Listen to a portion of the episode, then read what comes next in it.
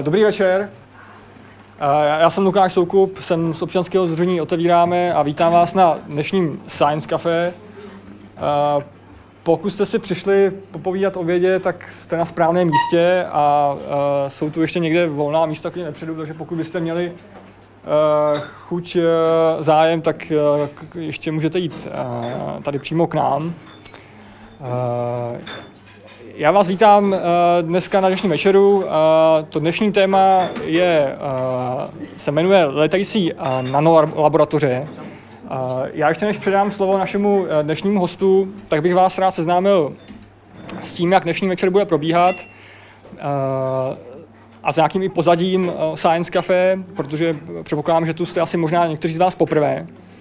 Science Café je projekt, který organizujeme v České republice naše občanské združení funguje už od roku 2008. Jde o neformální přednášky a diskuze v prostředí kaváren.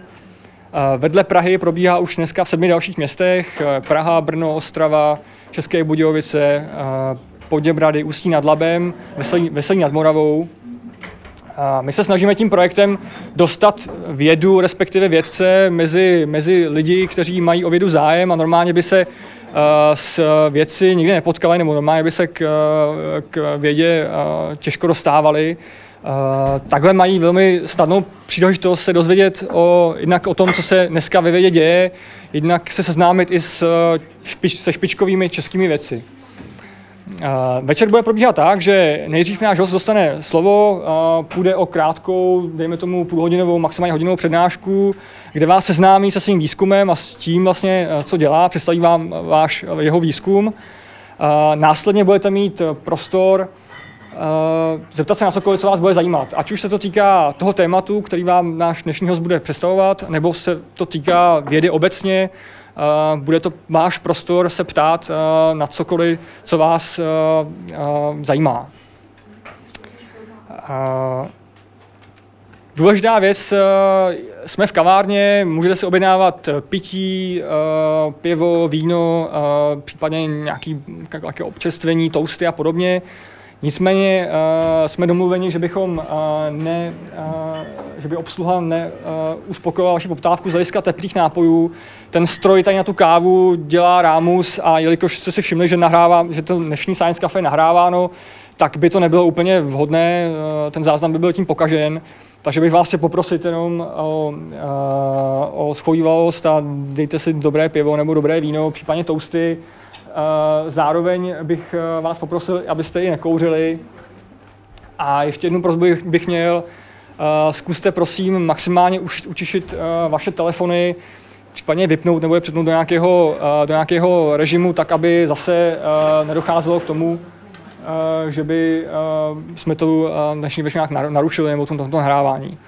A když tady mluvím o tom nahrávání, tak bych vlastně chtěl zmínit našeho jednoho partnera nebo našeho důležitého partnera, který s nám se Science Cafe pomáhá, což je český rozhlas uh, Leonardo, který uh, s námi Science Cafe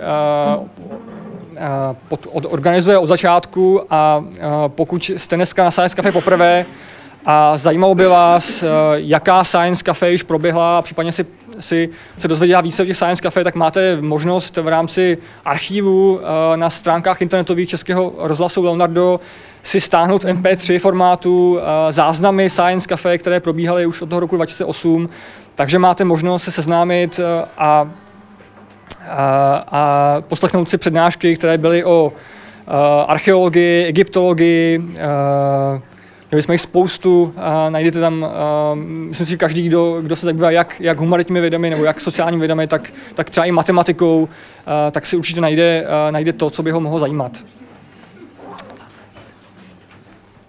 Tak, uh, poslední ještě za mě, já bych chtěl poděkovat uh, našim partnerům. Uh, my pro Science Cafe, jelikož je to projekt, který funguje jako neziskově, organizujeme, jak jsem zmiňoval, v, v rámci občanského združení. Uh, jsme v kontaktu s řadou partnerů, kteří nám pomáhají jak s propagací, tak se zajištěním techniky a tak, a tak podobně.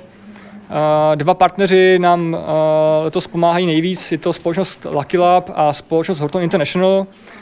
Zmíním ještě jednou český rozhlas Leonardo, který nám velmi pomáhal s propagací a zmíním nakladatelství Akademia, která, které vydává velmi zajímavé knihy. A jednu tu knihu máme dnes pro vás připravenou jako bonus, jako, jako, jako dárek pro někoho, kdo si ji odnese. S naším dnešním osmem vymýšlíme ještě přesně, za co to bude, ale můžete se těšit, že pro jednoho z vás je tu připravena tato kniha, jmenuje se Pozor Toxo.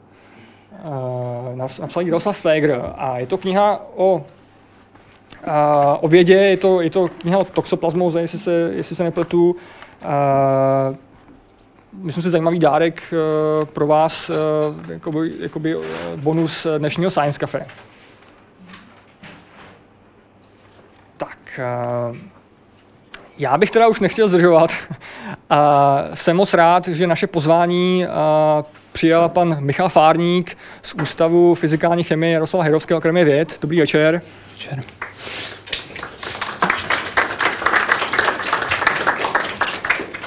Já nyní předám našemu hostu slovo, je na něm, aby odprezentoval svůj výzkum, následně bude slovo vaše se ptát a diskutovat.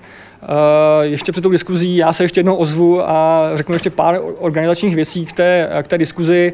Eh, jinak eh, přidávám slovo vám, pane Farníku, a, a děkuji.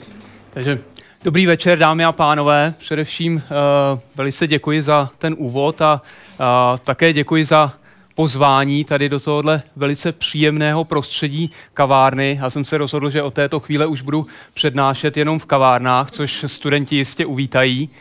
A uh, také uh, děkuji vám, že jste vlastně přišli, protože když tady zaznělo slovo nanolaboratoře, tak samozřejmě řada zjistila, že jsou tady špatně a odešli, takže děkuji těm, co tady zůstali. A uh, Možná, že někteří z vás sem přišli právě proto, že vlastně moc nevěděli, co si pod tím názvem představit, létající nanolaboratoře, o čem to bude a uh, jsou zvědaví, jak vlastně takové létající nanolaboratoře vypadají. Takže uh, ty já zklamu už na začátku. Uh, to, co vidíte na tom obrázku, to je naše laboratoř, kde tedy děláme náš výzkum a ta laboratoř je pevně zakotvená na zemi ve sklepě v Ústavu fyzikální chemie Jaroslava Hejrovského. Uh, co to tedy ty létající nanolaboratoře jsou?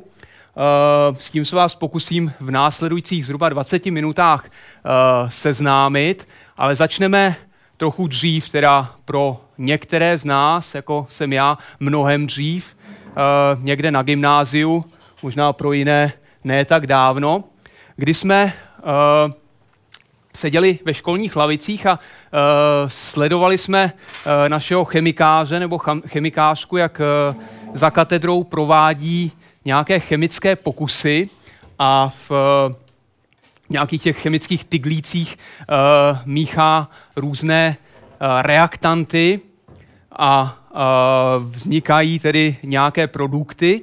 A uh, přitom samozřejmě tohle doprovází vysvětlením, co se v těch chemických nádobách odehrává, k jakým reakcím tam dochází a uh, že ten chemikář píše na tabuli celou řadu uh, složitých vzorečků, přičemž my všichni samozřejmě víme, že uh, to není to, co se tam odehrává, tohle jsou zaklínací formulky, které se při takových pokusech musí pronášet, aby ty pokusy dobře dopadly, aby tam ten efekt byl. Protože takový makroskopický chemik, který se snaží zjistit, co se vlastně odehrává v chemických reakcích, kde se potkávají mezi sebou jednotlivé molekuly, tak je tak trochu v pozici diváka, který přijde do divadla, posadí se do uh, hlediště, schlédne úvodní part nějaké hry, kde se začne rozvíjet nějaký děj, jsou mu představeni uh, hlavní aktéři, pak si ale náš divák musí odskočit a vrátí se do hlediště až na konci představení, kdy uh, jeviště je malebně poseto malebnými mrtvolami a mezi nimi chodí tedy Hamlet s lepkou v ruce a přemítá, zda být či nebýt. A takový neskušený divák z toho začátku a z toho konce té divadelní hry velice těžko usoudí, co se vlastně na tom jevišti odehrálo. A stejně tak takový makroskopický chemik který má k dispozici reaktanty, které do reakce vložil a nějaké výsledky té reakce, která proběhla, tak těžko usuzuje na to, co se vlastně, jaké drama se odehrálo mezi jednotlivými molekulemi v těch chemických procesech. A to je něco, co nás zajímá, a to je něco, co zajímalo lidi už dlouho a v roce 86 pánové Herschbach, Lee a Polány dostali Nobelovu cenu právě za studium elementárních chemických procesů, čili to jsou ty procesy, které se odehrávají mezi jednotlivými molekulami. A teď experimentální nástroj, který jim k tomu sloužil, byly takzvané molekulové paprsky, což je ten nástroj, který používáme my v naší laboratoři. Idea je jednoduchá. Představte si, že nějakým způsobem připravíte paprsek molekul, které letí ve vaku, s ničím ne- neinteragují, každá molekula sama o sobě letí, připravíte druhý paprsek druhých molekul a tyhle dva paprsky budete mezi sebou srážet. A to tak, že vždycky dojde ke srážce jedné molekuly s druhou molekulou toho reaktantu, odehraje se nějaký proces, nějaká reakce a vy potom detekujete produkty toho procesu, aniž by se vám s čímkoliv srazili, aniž by jakkoliv interagovali s čímkoliv a můžete, měnit, můžete měřit jednak, co vám vzniká v tom chemickém procesu, jakou to má energii, případně jakým úhlem, pod jakým úhlem to vyletuje z té reakce. A tím zjistíte vlastně všechno o tom procesu, o té reakci. A víte opravdu, co se odehrává mezi těmi dvěma molekulami. Od 60. let, kdy máme k dispozici lasery, tak můžeme udělat ještě krok dál. My nejenom, že můžeme studovat chemické reakce mezi jednotlivými molekulami, ale my můžeme studovat chemické reakce mezi kvantovými stavy jednotlivých molekul. Co to znamená kvantový stav? Samozřejmě vezměme si molekulu dusíku. Všude tady okolo nás je vzduch, je tu dusík, že a všichni víme, že molekula dusíku se skládá ze dvou atomů dusíku, které jsou v určité vzdálenosti od sebe. Ale také pravděpodobně všichni víte, že tahle molekula dusíku tady nesedí, ale že ty atomy se neustále pohybují. Ta molekula vibruje. Ty atomy se vůči sobě neustále pohybují. A v těchto vibracích tam může být různá energie. A my si pomocí laseru můžeme ten dusík, v tom dusíku vzbudit nějaké vyšší vibrace, to znamená, ta molekula bude vibrovat rychleji, bude tam větší energie v té vibraci. A taková molekula, která vibruje hodně, nám může reagovat úplně jiným způsobem, třeba i na úplně jiné produkty, než molekula, která třeba nevibruje vůbec. Čili a stejným způsobem se nám ta molekula může točit a zase rotující molekula nám bude, může reagovat jinak než molekula, která rotuje málo a podobně. Čili my jsme schopni měřit, jakým způsobem, nebo se podívat, jakým způsobem probíhá reakce určité molekuly v určitém kvantovém stavu s jinou molekulou v určitém kvantovém stavu. Čili z mého pohledu, z pohledu fyzika, jsme se dozvěděli úplně všecko o chemických reakcích. Ale v tuto chvíli přibíhá na scénu opět náš přítel chemik a říká, moment, my jsme se o chemii v podstatě nedozvěděli vůbec nic. Protože chemie probíhá vždycky v nějakém prostředí. Ty molekuly, které mezi sebou reagují, jsou obklopeny dalšími molekulami, říkáme tomu solvent, ty molekuly solventu se toho procesu také úč- účastní. Příkladem takového procesu je acidická disociace molekuly HCl, chlorovodíku. Kdo ví, co je acidická disociace molekuly chlorovodíku? Přihlašte se. Jde vám o knihu. tak, tak, vezvaný. Už máme kandidáty na knihu. Takže, uh, že, to je proces, ve kterém, když vložíte molekulu HCl, chlorovodík, do vody, tak se vám ta molekula roztrhne, rozpadne na jontový pár, chlor minus, chlorový, chlorový anion, čili chlor s extra elektronem navíc, a na vodík, kterému ten elektron bude chybět, čili to je proton. Ten proton okamžitě zreaguje s vodou, vytvoří H3O+. Čili to je ta reakce, kterou tam vidíme. Mimochodem, tahle reakce je velice důležitá. Tahle reakce třeba způsobuje to, jakým způsobem nám chutná Coca-Cola. Nebo uh, někteří z vás už jsou dnes po večeři, takže tahle reakce v tuto chvíli probíhá ve vašem žaludku a díky ní probíhá trávení. Ale tahle reakce také probíhá ve vrchních vrstvách atmosféry a je to klíčový proces, který se podílí možná na tvorbě ozonové díry.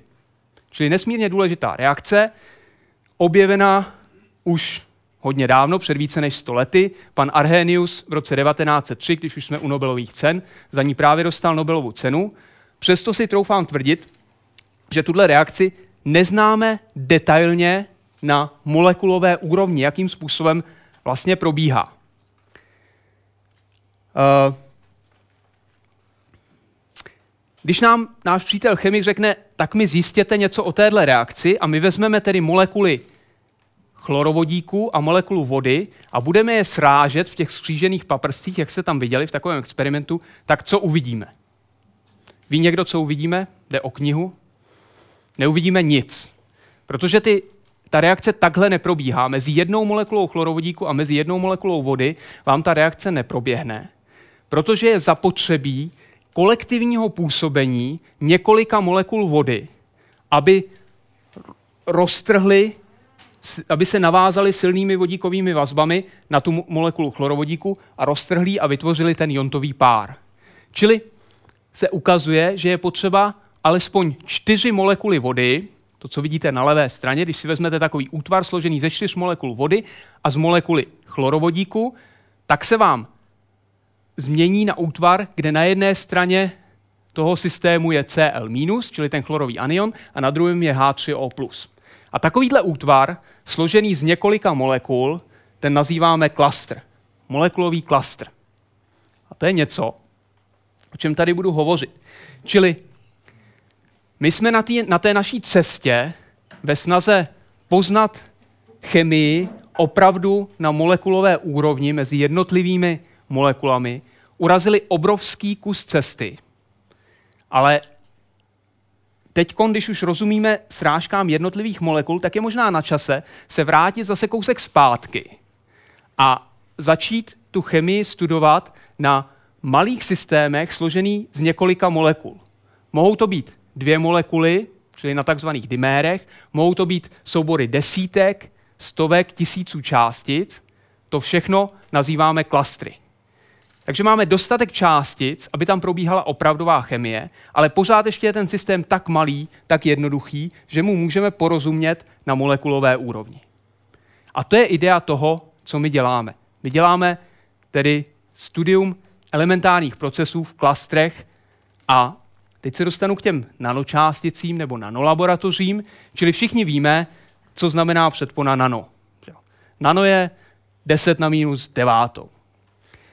A jaký je typický rozměr molekuly? Zase soutěžní otázka o knihu. Typický rozměr molekuly.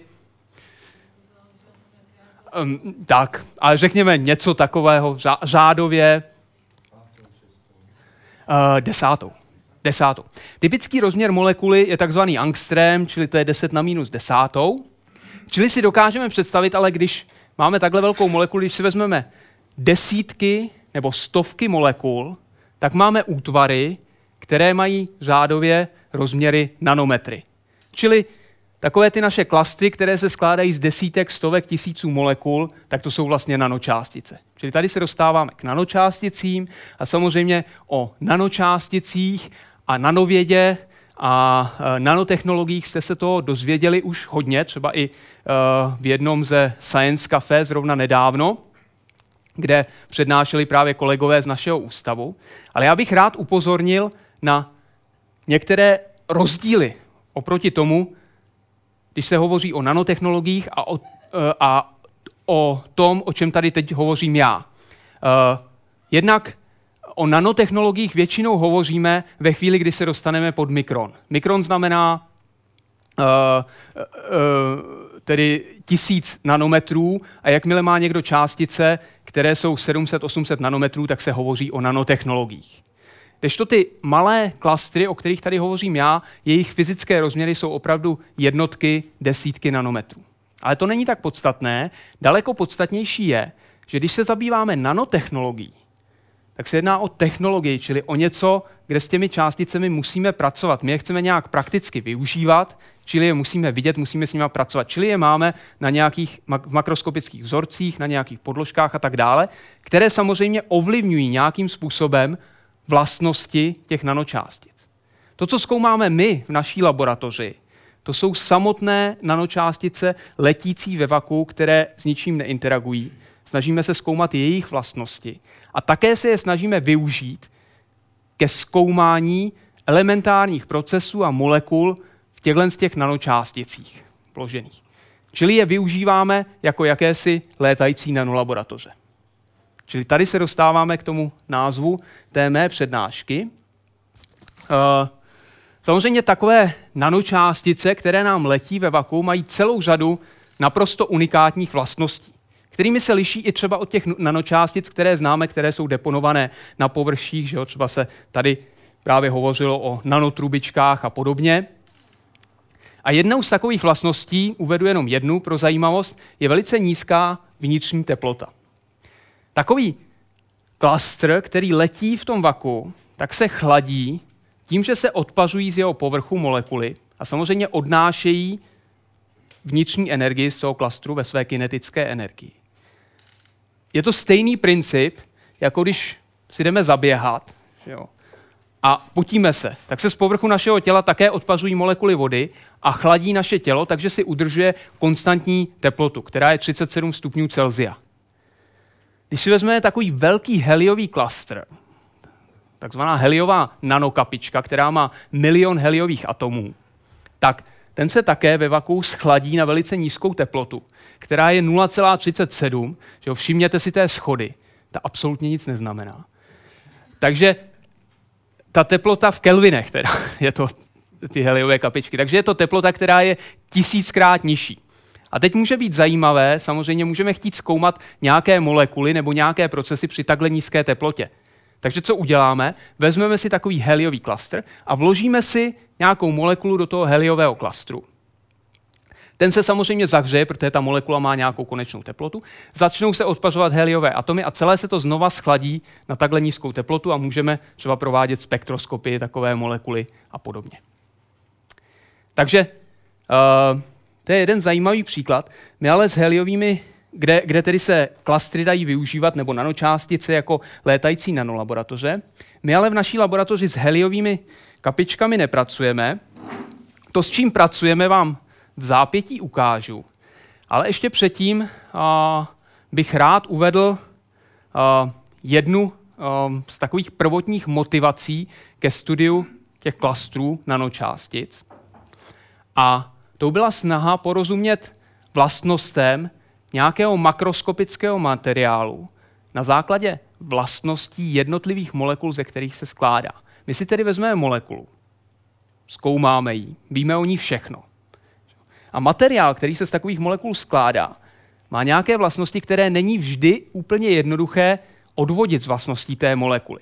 Čili já můžu postupovat tak, že si ty molekuly budu dávat dohromady, budu vytvářet stále větší a větší klastry a budu sledovat, jak se mi nějaká vlastnost mění v závislosti na velikosti toho klastru. Čili to je idea.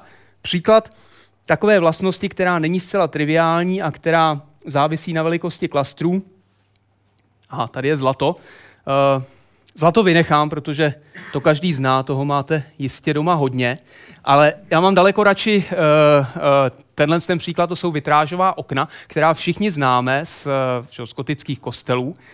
Ta barevná skla, která tam jsou, tak jejich zbarvení je dáno rozptýlenými kovovými nanočásticemi.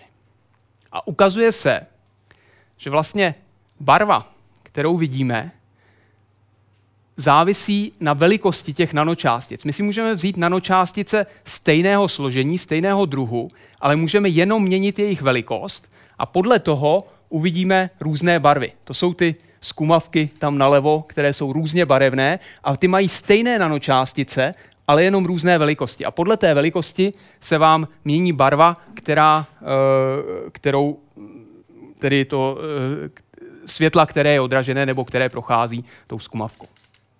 Takže uh, tady se maličko zastavím, protože tohle je, tohle je nanotechnologie. A tohle je nanotechnologie, která byla známa v gotice, tohle je nanotechnologie, která dokonce byla známa ve uh, starověkém Římě a jsou uh, tedy i barevná skla ze starověkého Egypta snad. Uh, takže uh, právě to jedno z těch nedávných Science Café, kde přednášeli právě kolegové z našeho ústavu, se odehrávalo v duchu toho, že nanověda je velice mladá a že jsme teprve teď na začátku a že teď, teď tedy, eh, ten, nebo nanotechnologie, že jsou velice mladé a že teď teprve nám uh, tedy něco nového začnou přinášet. Takže to je něco, s čím já bych si maličko dovedl, uh, do, dovolil polemizovat, protože ta nanotechnologie, jak vidíme, je stará několik tisíc let. Ty staří mistři uměli technologicky ta barevná skla vyrábět. To, co je nové, to je to, že tomu rozumíme na atomární, molekulární úrovni, že víme, proč ty barvy jsou takové, jaké jsou. A to je něco, co já bych spíš nazýval nanověda, a to je uh, pro nás motivace toho, co děláme, porozumět věcem na molekulární úrovni.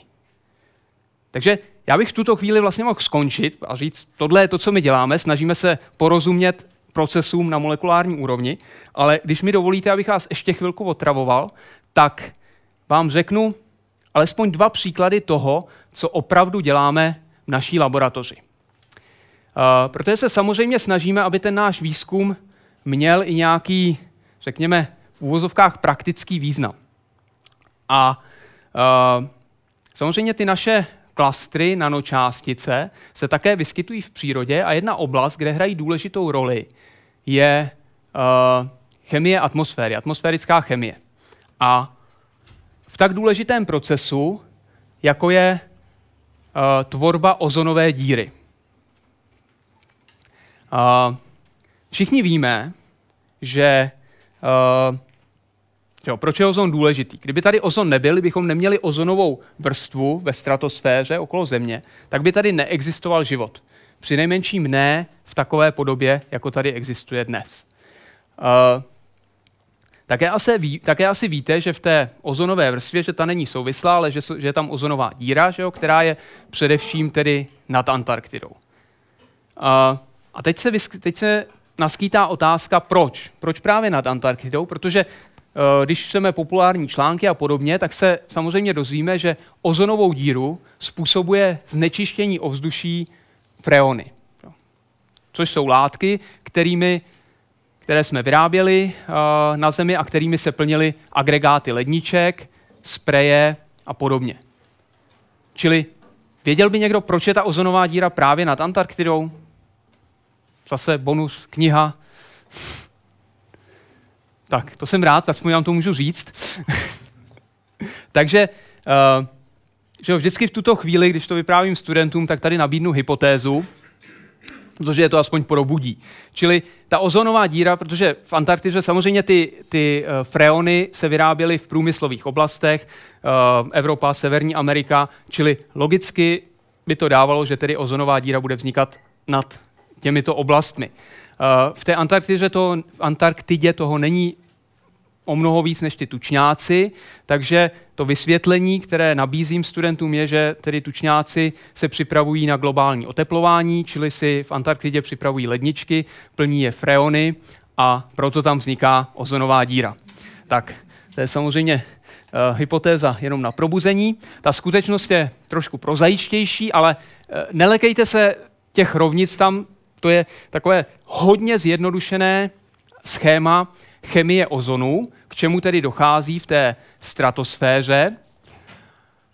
A e, podstatné, vlastně zapomeňte na to všechno skoro, co tam je. To, co vám chci říct, to, co je podstatné, je, že všechny ty, pro, nebo ne všechny ty procesy, které tam probíhají, ty chemické procesy, probíhají mezi jednotlivými molekulami v plyné fázi, v plynu. Ale některé důležité procesy tam probíhají na povrchu ledových částeček v takzvaných polárních stratosférických mracích. A teď se právě dostáváme k té Antarktidě, protože stratosféra jak možná víte, je velice suchá. Je tam velice málo vody.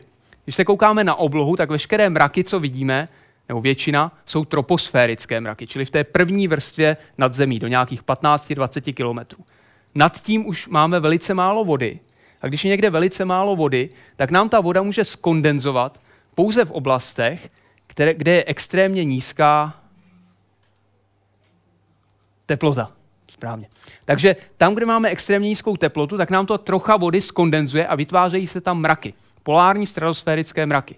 Mimochodem, ty polární stratosférické mraky jsou velice krásné, protože jsou hodně vysoko. Většinou je, je vidět, když slunce tedy zapadá a jsou duhové, protože se od nich že odráží pod správným úhlem a dlouho byly uh, považovány za takovou atmosférickou zvláštnost bez hlubšího uh, nějakého významu, až se vlastně ukázalo, že tohle je ta chemická továrna v té stratosféře, kde dochází k procesům, které posléze vedou ke vzniku ozonové díry, k ničení ozonu. Tak a teď jak to souvisí s naší laboratoří? Tohle je totiž přesně to, co my v naší laboratoři můžeme studovat za laboratorních podmínek. My si připravíme takové ledové částice, ledové nanočástice, jako jsou v té stratosféře, čili částice, které se skládají, řekněme, ze stovek tisíců molekul vody. Posadíme si na to nějakou molekulu, typickou molekulu polutantu, jako je třeba molekula HCl. A potom si na to posvítíme ultrafialovým laserem, čili to je přesně ten proces, který probíhá v té stratosféře, kde na to dopadají ultrafialové fotony ze Slunce.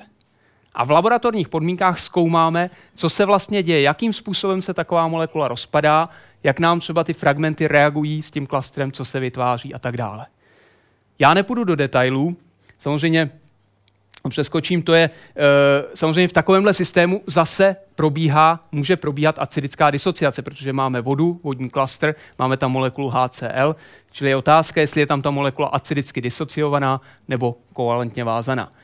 Ale já bych v tuto chvíli zcela přepnul do jiné oblasti, protože tohle byl jeden příklad toho, co můžeme v naší laboratoři zkoumat. Čili věci, které souvisí s atmosférickou chemií.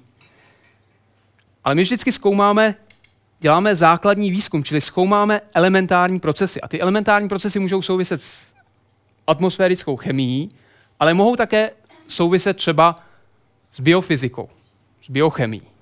A to je druhá oblast, kterou se zabýváme. A to je fotostabilita biomolekul.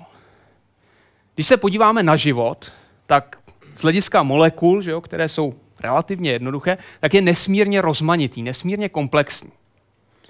A možná vás překvapí, ale pravděpodobně to asi víte, že celá ta rozmanitost života se zakládá na několika málo základních stavebních kamenech, na několika málo molekulách. Například veškerá genetická informace všech živých organismů je založena na pěti bázích nukleových kyselin. To jsou tamhle ty molekuly adenin, guanin, uracil, tymin a cytozin. Relativně jednoduché, pro mě jako fyzika jsou nesmírně složité, ale pro biochemiky, biofyziky uh, jsou to relativně jednoduché molekuly. A na tom je vlastně založená celá rozmanitost, veškerá genetická informace. Že jo? Proteiny, které jsou nesmírně důležité, nesmírně různorodé, plní nejrůznější funkce, se skládají zhruba z 20 aminokyselin. A teď je otázka, proč si příroda vybrala těch několik málo základních stavebních kamenů, na kterých celý život založila. A jedna z hypotéz, já neříkám, že je to konečná a správná hypotéza, ale je to jedna z mnoha hypotéz, je, že tím výběrovým mechanismem byla odolnost určitých molekul vůči ultrafialovému záření. Zvláště na začátku, kdy vznikal život tady na Zemi, tak vlastně zemský povrch byl bombardován ultrafialovým zářením z vesmíru, od slunce. Proč? Kniha. Prosím? Nebyla, nebyl především ozon v té atmosféře. Že? Potře- právě ten ozon pohlcuje to ultrafialové záření. Čili, uh, a když na nějakou molekulu dopadne ultrafialový foton, tak ta molekula se může vybudit, že jo, získá nějakou energii, vzbudí se do takzvaného excitovaného nebo vzbuzeného stavu a uh, to je pro tu molekulu velice nebezpečné. Pokud zůstane v tom stavu dostatečně dlouhý čas, tak se může, protože má obrovské množství energie v sobě, tak se může změnit její struktura. Ta molekula se může rozpadnout, anebo ta molekula pravděpodobně zreaguje s nějakou molekulou, která je okolo. A všechny tyhle ty procesy samozřejmě můžou zabránit tomu, aby ta molekula dál biologicky fungovala tak, jak má. Čili co my potřebujeme, aby ta molekula byla takzvaně fotostabilní, je, aby se velice rychle z toho excitovaného stavu vrátila zpátky do toho základního stavu.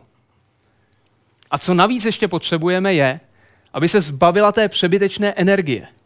Protože dokud tam ta energie zůstane, ta molekula furt může nějak reagovat, může se s ní něco dít.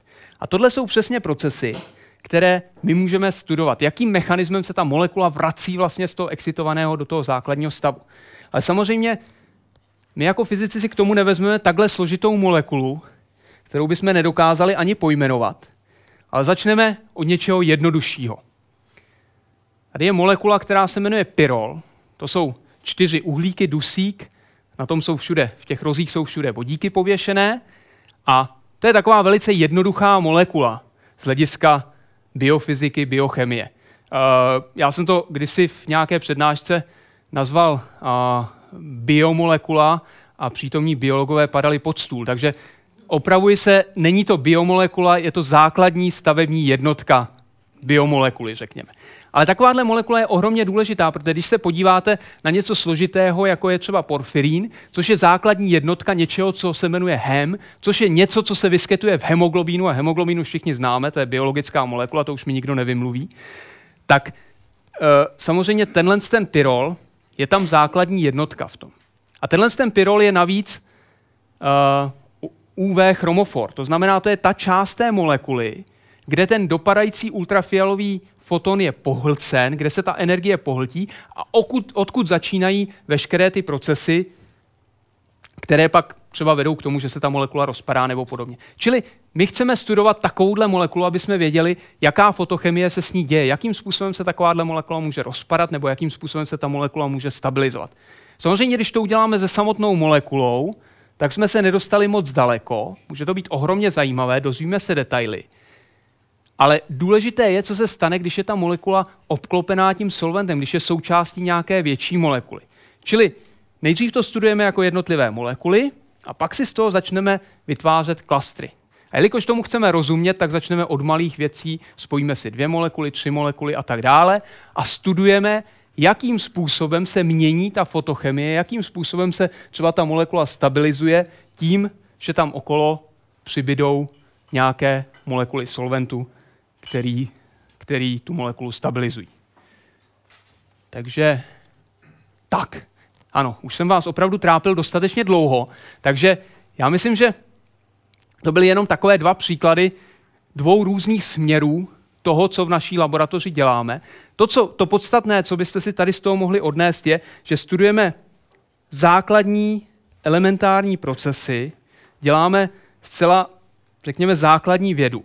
Nikoliv něco aplikovaného, ale snažíme se, abychom samozřejmě studovali procesy, které mají někde nějaký význam. A jsou to jednak procesy z atmosférické chemie, můžou to být procesy z biochemie, z biofyziky, ale máme i jiné projekty z různých jiných oblastí, o kterých jsem tady dnes nemluvil. A to, o čem jsem se vás snažil přesvědčit, je, že uh, když děláme takovýhle výzkum, tak se můžeme tak trochu přesunout z té pozice toho diváka, který vlastně shlédl ten úplný začátek nějakého toho chemického procesu a potom viděl až ten úplný konec toho představení, tak se přesuneme do pozice diváků, kteří schlédli to představení úplně celé, možná několikrát, a pomaličku mu začínají rozumět. Čili pomaličku začínáme rozumět těm procesům, které probíhají opravdu na molekulární úrovni.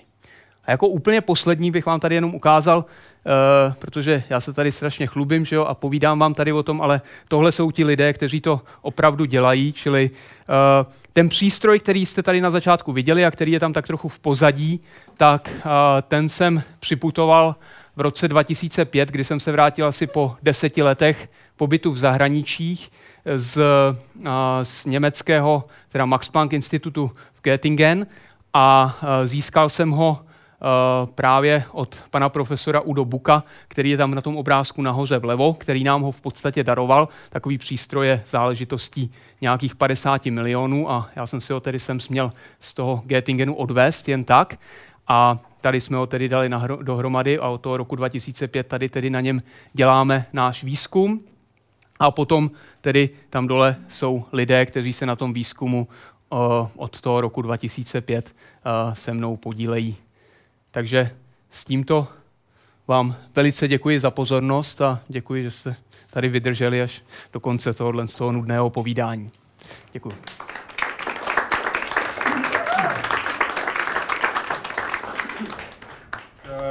Já jsem slíbil ještě nějaké technické eh, instrukce k té diskuzi. Prosím, eh, když máte dotaz, už budete mít dotaz, tak se prosím přihlašte. Eh, kolega Honza za vámi přijde s tímto mikrofonem, tak aby jsme to měli nahráno.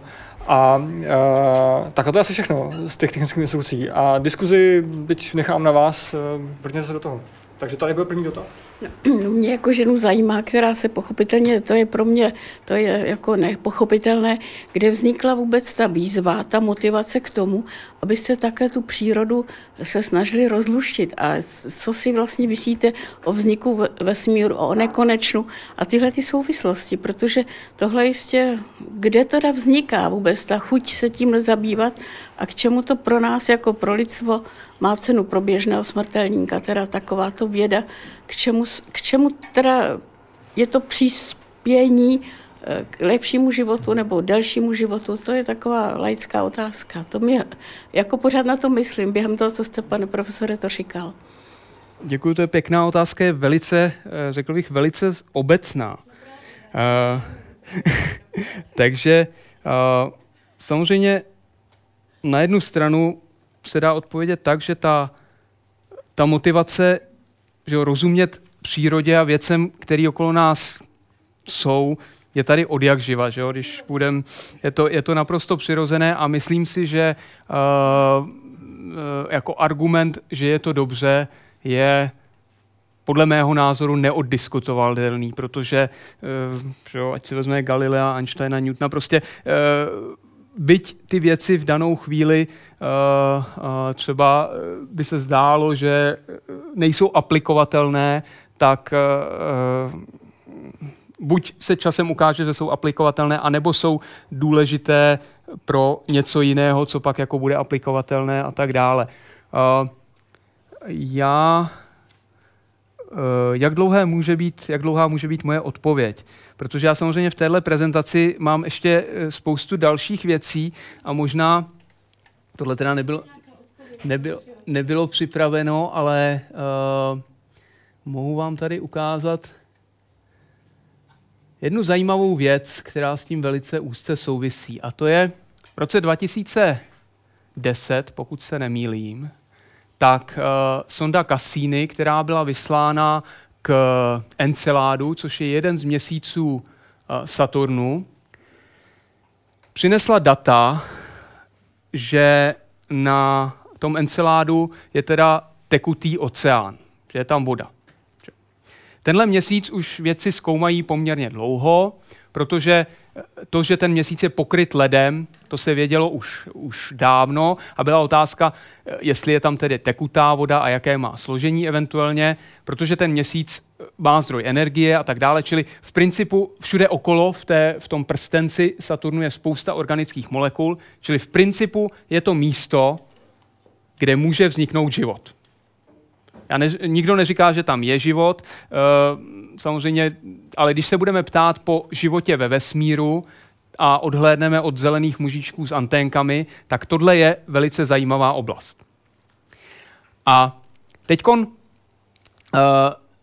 proč to říkám, je, že ta data uh, se uh, dlouhým, uh, dlouhou dobu analyzovala v, v, v německém Heidelbergu A potom jednu chvíli ten člověk, ten, který analyzoval nějaká hmotová spektra, která vyslala tedy ta sonda na Zem, tak narazil na článek, který zhruba před 20 lety napsal pan profesor Buk, kde studoval něco úplně jiného. Já myslím, že to tady tak trošku mám. A studoval reakci mezi sodíkem a vodou. Já myslím, že všichni z nás, kdo měli ve škole aspoň nějakou chemii, tak viděli, jak vypadá reakce mezi sodíkem a vodou. Velice bouřlivě, ano. Když se podíváme na YouTube, tak jsou tam filmy o tom, jak litinové vany lítají do vzduchu, když hodíte vodu, sodík do vody. Velice bouřlivá reakce. Je to podobný případ jako HCl s vodou, co jsem vám říkal. Když vezmete jednu molekulu sodíku a jednu molekulu, eh, teda, pardon, jeden atom sodíku a jednu molekulu vody a ty mezi sebou srazíte, nedostanete nic. Žádná reakce neproběhne. Je to reakce, která zase probíhá, až když z toho uděláte nějaký klaster, až když je tam těch molekul okolo více. Čili Tadle, tenhle experiment byl nam, namířen na porozumění jenom, jak funguje takováhle reakce, jak to vlastně probíhá na nějakou základní chemii. A v průběhu toho experimentu se, pardon, se naměřila nějaká hmotová spektra, která 20 let později se ten článek dostane do rukou člověku, který, ex, eh, který analyzuje hmotová spektra z, eh, z Enceládu z něčeho, co je mnoho milionů kilometrů vzdáleno od Země, 20 let je to pryč a uh, zjistí, že vlastně je tam nějaká podobnost a díky těmhle spektrům, která se před těmi 20 lety naměřila ve, v laboratoři, ve skřížených paprscích, v experimentu, který byl zaměřen na něco jiného, se podařilo ta spektra z toho enceládu rozruštit. Čili pan profesor Buk, že od kterého, jak jsem říkal, máme ten experiment, tak říká, on je to tam teda německy, uh, že si nikdy nedokázal představit, když ty experimenty dělal, uh, že to bude někdy k něčemu, k rozluštění něčeho, co se odehrává mnoho milionů kilometrů odsud a o 20 let později. Čili to je trošku tak k té motivaci, že ta motivace nemusí být vždy úplně jasná v danou chvíli. Ani, ani těm lidem, kteří jsou extrémně chytří, kteří vědí velice přesně, co dělají a proč to dělají. A už vůbec to není jasné lidem, ekonomům nebo politikům, který do toho teda eh, nějakým způsobem se snaží radit. Takže tolik k tomu. Já bych chtěl poděkovat za tu přednášku, mně se hrozně líbila, dozvěděl jsem si věci, které jsem doteďka nevěděl. A napadá mě eh, tedy vlastně taková ta aplikace v eh, poznávání života. Věci nebo mik, mikrobiologové a se snaží, nebo respektive se dopracovali až tedy do poznání genetických, eh, genetické informace a mysleli si, že ten redukcionismus, kde umějí vytvořit a modelovat tu spirálu života, vlastně, že už mají vystaráno, ale nemají. Z té přednášky mi vyplývá, že by je třeba vlastně udělat krok zpět, protože ta molekula DNA se vlastně pohybuje v nějakých těch klastrech. A tam je úplně něco jiného, z toho asi zřejmě vychází potom epigenetika a další věci, které jsou daleko složitější než eh, samotná ta eh, DNA. Tak, uh, to je taky velice pěkná, složitá otázka, protože uh, samozřejmě ano, tu molekulu DNA, jako všechno, když to budeme studovat tedy odděleně od, od celého toho okolí, tak se dozvíme jenom polovinu pravdy a někdy se také dozvíme špatnou pravdu. Že jo? Stejně tak, jako bude, když budeme sledovat reakci mezi vodou a molekulou HCl, tak zjistíme, že nám vůbec nereagují, když je budeme studovat, studovat, odděleně. Čili samozřejmě je potřeba pokrok, ale zase bez, těch, bez toho studování tedy té DNA jako čisté dvoušrobovice, bez všech těch molekul vody, které ji solvatují, bychom se neobešli. Že? Musíme vždycky začít tedy od toho jednoduššího. My také si studujeme věci v klastrech, ale velice často začneme tedy se samotnou molekulou, studujeme, jak jsem říkal, pyrol, studujeme fotochemii molekuly nejdřív a pak teprve ji vložíme do klastru, aby jsme viděli, jak se nám změnila, když tam přibyly ty další molekuly. Čili Uh, že jo, já těžko, uh, já se přiznám, že uh, opravdu jsem ignorant a o té uh, biologii toho vím strašně málo. Takže uh, ty věci týkající se ge- genetiky a podobně bohužel nevím. Co vím a čím se trošku zabýváme je právě ta fotostabilita, takže je jasné, že když vezmete molekulu DNA jako samotnou a budete na ní třeba působit UV e, ultrafialovým zářením, tak tam budou probíhat úplně jiné procesy, než když jsou tam okolo ty molekuly vody, které ji solvatují. Takže samozřejmě e, nezjistíte že o radiačním ničení DNA nezjistíte mnoho, nebo zjistíte spoustu, ale nezjistíte to, co se opravdu děje v živých organismech, když to studujete jako izolovaný, izolovaný systém. Takže. Ráda bych se zeptala, jestli k těm excitacím používáte jenom UV záření, jestli se pohybujete jenom v této oblasti elektromagnetického spektra. A potom druhá otázka, možná komplikovanější, jestli ty vaše experimenty dokáží nějací teoretici interpretovat a nezávisle spočítat, vytvořit nějakou teorii těch reakčních rychlostí nebo reakčních mechanismů. Uh, takže to je také velice dobrá otázka k té první části, nebo já začnu rovnou tou druhou částí, protože to tady mám.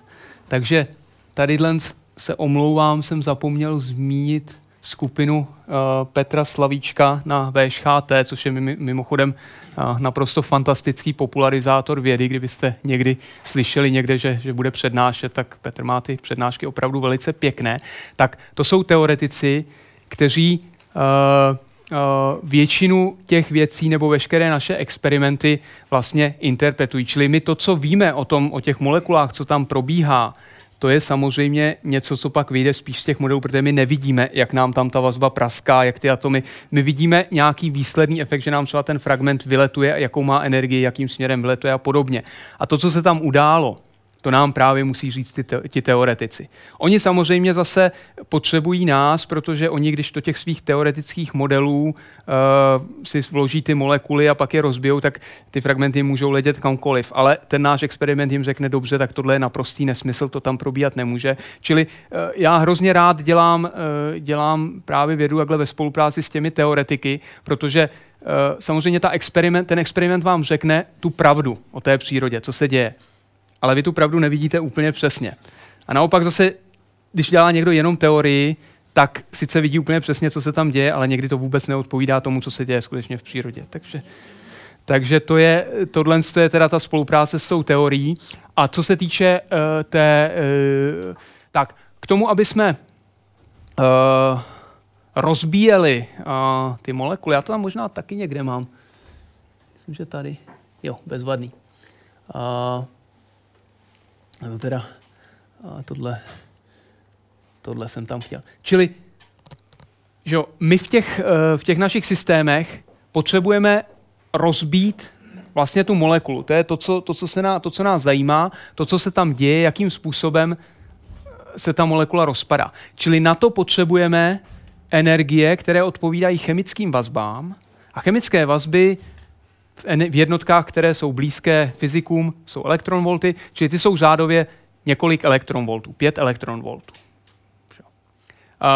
Asi víte, že jak je svázána, svázáno energie a světlo. Světlo není nic jiného než energie, že? tak vy to víte, já to teda říkám trošku pro, eh, kdyby to náhodou někdo nevěděl, tak eh, z té energie eh, se dá odvodit vlnová dálka, délka daného světla. Že jo? Každá energie odpovídá určité, řekněme, barvě světla. Čili těch 5 elektronvoltů odpovídá ve vlnové délce zhruba 250 nanometrům. A asi všichni víte, kde, kde je viditelné světlo. Světlo, které vidíme, je někde mezi 400 a 700 něco nanometrů. Čili tohle je pod těch 400 nanometrů. Čili to je kratší vlnová délka než fialová, čili to je ultrafialové světlo. Čili to je to, co nám rozbíjí molekuly. Čili když chceme rozbíjet molekuly, tak pracujeme v UV oblasti. Naopak ty klastry, ty molekuly mezi sebou v těch našich klastrech, ty jsou vázány velice slabě. Ty energie tam jsou řádově desetin elektronvoltů. Ještě méně. Takže to už je zase na té druhé straně, ve vlnových délkách jsou to desetitisíce nanometrů, čili to jsou zase delší vlnové délky, než je červená barva, čili to je v infračervené oblasti. Takže my když chceme rozbíjet nějakým způsobem ten klastr, tak nám stačí infračervená, infračervené světlo. A my používáme infračervené světlo také na to, ne aby jsme třeba rozbíjeli, také aby jsme rozbíjeli třeba klastry, ale také na to, že nějakým způsobem v infračervené oblasti leží ty vibrace těch molekul. To je to, o čem jsem tady mluvil na začátku, že ta molekula se nám bude bude nám nějakým způsobem vibrovat, že jo, nesedí. A když chceme vzbudit nějakou vibraci, tak na to potřebujeme infračervené lasery. Čili my používáme infračervené lasery, aby jsme třeba v, tém, eh, v tom klastru nějakým způsobem tu molekulu vzbudili a díváme se na tom, jak ten proces probíhá, když ta molekula je v základním vibračním stavu, jak probíhá, když trochu víc vibruje, nebo když vibruje hodně. Uh, my máme uh, Zrovna eh, v těchto dnech to instalujeme, proto jsem sem přišel trošičku uhnaný, protože teď máme nový laser, který se jmenuje teda OPO, což je Optical Parametric Oscillator. Čili to je, uh, jak bych to řekl, používáme uh, nějaký pevnolátkový laser, čili to je klasický laser, který se dá koupit a uh, v něčemu, čemu se říká nelineární krystaly, se dají míchat frekvence. My prostě si můžeme vzít nějaké vlnové délky, nějaké frekvence, dát je do nějakých krystalů a vlastnosti těch krystalů způsobí, že nám z toho krystalu vyjde záření v jiné, uh, v jiné oblasti spektra. Takže my třeba použijeme uh, hodně krátký infračervený nebo téměř červený, uh, červený, červený foton a z toho našeho zařízení dostaneme infračervené fotony. Čili to je... I děláme mnohofotonové procesy, nebo naopak spíš, protože dokážete si představit, že my máme experimenty, kde nám letí jeden klaster. Když, když byste se na to, kdyby ten klaster byl automobil, tak vlastně mezi těmi klastry v tom našem paprsku jsou vzdálenosti stovky metrů. Takže vlastně na to, aby jsme měli nějakou pravděpodobnost, že ten klastr trefíme tím naším laserovým paprskem, tak tam prostě těch fotonů musí být spousta, musí tam letět pořád. No ale přitom se nám samozřejmě někdy stane, když teda už ten klastr přijde do toho paprsku, takže se pohltí víc fotonů. Že? A snažíme se vždycky rozebrat mezi těmi procesy, které jsou multifotonové, jednofotonové a tak dále. Hmm. Uh, to, že trefíme tu molekulu, když se netrefí, že jo, když je ten klaster nějak velký a, a samozřejmě trefíme se do, nějak, do něčeho jiného, tak nám nevznikne, my, třeba, my většinou se koukáme na fragmenty té molekuly, nějakou, něčemu, nějakou hmotovou spektrometrii nebo něčemu, čemu se říká ion imaging. Takže ve chvíli, kdy trefíme tu molekulu a tu molekulu rozbijeme, tak ten fragment vidíme. Když se trefíme do něčeho jiného, tak hold nic nevidíme. Takže. A to je samozřejmě, to je to, proč uh, my musíme pracovat s lasery, zatímco v té atmosféře uh, to může probíhat se slunečním zářením. My samozřejmě si můžeme vzít sluneční fotony, ale pak ten náš experiment bude trvat hodně dlouho, takže my musíme mít obrovskou hustotu fotonů, aby se ten experiment zopakoval, aby k tomu došlo vůbec. No, aby se to... Teď tomu trochu nerozumím. Ty klastry mají daleko slabší eh, vazby, čili jsou méně stabilní. Hmm. A v té přednášce jste říkal, že vlastně ty klastry jsou základem života právě proto, že jsou stabilnější proti UV záření. Ma, maličko, maličko jinak. Stabilní jsou ty molekuly, které jsem tam ukazoval, že jo, třeba ty, ty báze DNA. A ty klastry je můžou stabilizovat. Ten klastr je velice, ten se snadno rozpadne, že? ale ten klastr mě, mě simuluje to, to prostředí, ve kterém se ta molekula nachází. Řekněme, že chceme studovat právě stabilitu té molekuly DNA, tak když si vezmu samotnou molekulu DNA a posvítím na ní UV fotonem, tak ona se mi nějakým způsobem rozpadne. Ale to není to, co se děje v našem těle, že jo, kde pak třeba vznikne kožní nádor nebo něco takového. Tam jde o to, že ta molekula je obklopená dalšími molekulami vody. A když na to posvítím tím UV fotonem, tak se může odehrát něco, v čem ty molekuly vody budou hrát roli. A jakou roli hrajou? Jestli to třeba stabilizují, co se děje, tak to se snažím studovat právě pomocí toho klastru.